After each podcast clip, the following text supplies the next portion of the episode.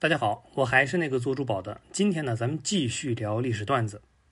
赵尔巽呢到省咨议局开会，张作霖作为地方军的首领，就带着一批手下随行，几乎所有亲信全部都到了。会上呢，又是一番激烈的辩论。不过这回，革命党人明显有了准备，还没等赵尔巽说完，就打断了他，强烈要求立即宣布独立。正在僵持的时候。张作霖就窜上讲台，拔出腰里的配枪，往桌上一拍，一脸的凶相。我张某人身为军人，只知道听命保护大帅。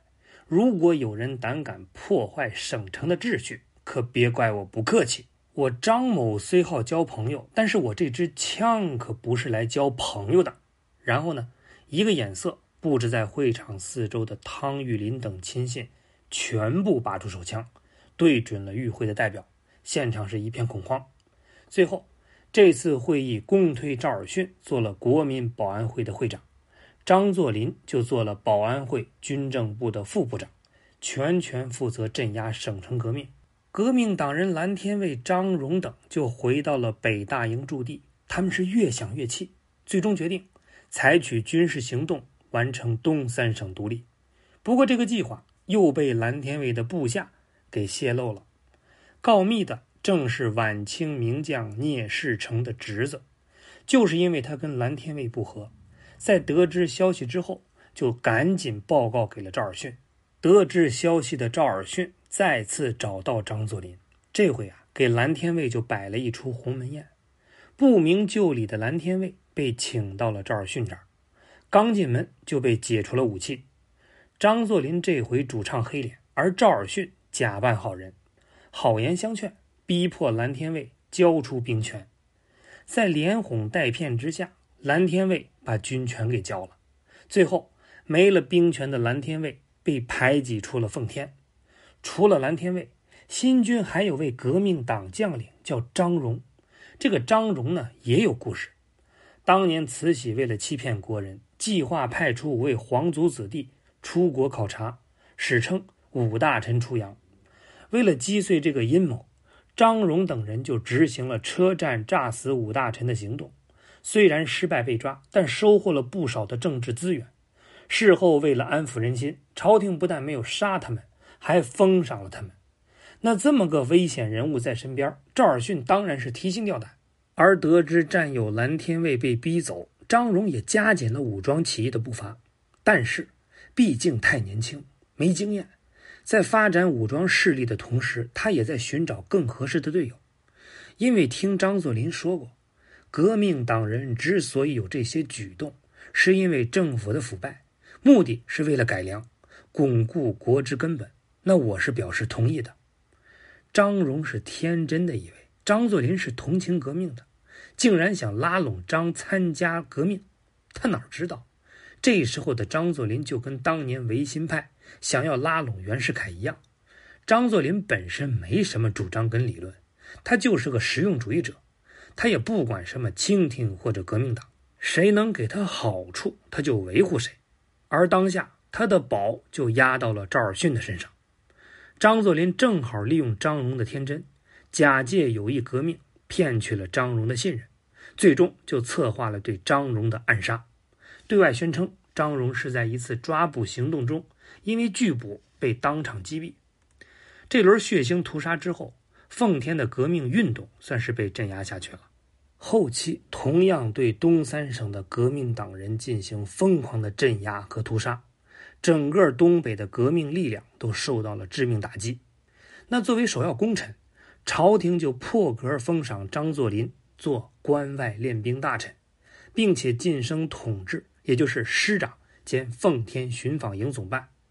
这时候的张作霖呢，已经完全掌控了奉天的军事大权。张作霖经过认真分析，判断袁世凯必定是一个可以左右朝政的人物，所以呢，怎么取得袁世凯的信任，就成了开启下一个升迁之路的当务之急。开始的时候呢，他并不了解袁世凯，以为他就是第二个曾国藩，会忠心维护朝廷统治。所以在镇压革命之后，他马上以社稷之臣的身份。联合东北三十三名将领，给当时的内阁总理袁世凯发电报，表示要武装秦王。但是这次啊，他判断失误了。袁世凯已经在暗中策划宣统退位的事情，只不过作为资深的老狐狸，他做的是滴水不漏。而张作霖的表忠心让他意识到这个人可以利用，于是呢，他给张作霖回电，表明宣统皇帝必须下台，国家要实行共和制。如果你愿意支持，那事成之后，东三省防务督办这个位子由你做。张作霖是多么聪明的人，马上都意识到之前自己误判了，但是也很欣慰，袁世凯并没有把自己当外人。而是给出了条件，只要支持袁世凯的行动，这东三省日后那就是自己的。所以呢，他赶紧回电，改变维护帝制的立场，表示要衷心拥护共和。昨天还是个保皇的死硬派，今天就立马变成了赞成共和。可见张作霖确实反应够快，也确实是个地道的实用主义者。而且双方呢也是互赠了价值不菲的礼物，表示亲近。就这样，张作霖摇身一变，就成为了袁世凯麾下的一名悍将。秉承袁世凯的意思，张作霖回过头就开始对赵尔巽施压，让他认清只有顺应大势，没有别的选择。本就老迈昏聩的赵尔巽哪儿经得住张作霖的折腾？于是呢，在清朝最后的覆灭之际，东三省按兵不动。采取了坐视不理的态度，袁世凯顺利当上了临时大总统。为了钳制他，孙中山就提出定都南京，新总统要到南京任职。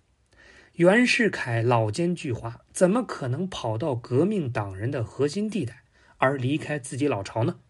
于是唆使手下纷纷通电拒绝迁都，而张作霖为了表示忠诚，更是连续发电。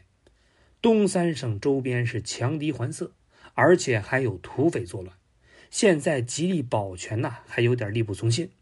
幸好北京的稳固，人心才稳固，东北的局面还可以维持。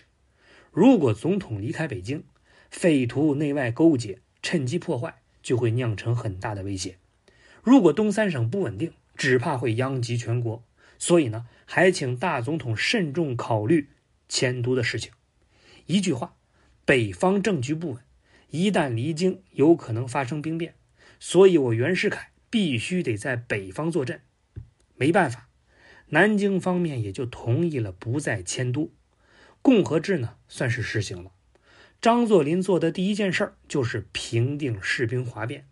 原来，之前那位出卖蓝天卫的聂汝清，当上了第二混成协的协统，克扣军饷就引起士兵不满。在革命党人的煽动下，士兵哗变了。张作霖是当机立断，调动两个马队就包围了哗变的士兵，当场就抓了两百多人。然后又帮聂如清把第二混成协进行大清洗，遣散了两千多有兵变嫌疑的士兵和军官。这个行为又得到了袁世凯的嘉奖。之后，袁世凯下令对东三省进行军队改编。张作霖正式被任命为陆军中将，陆军第二十七师师长。这一年，张作霖三十八岁。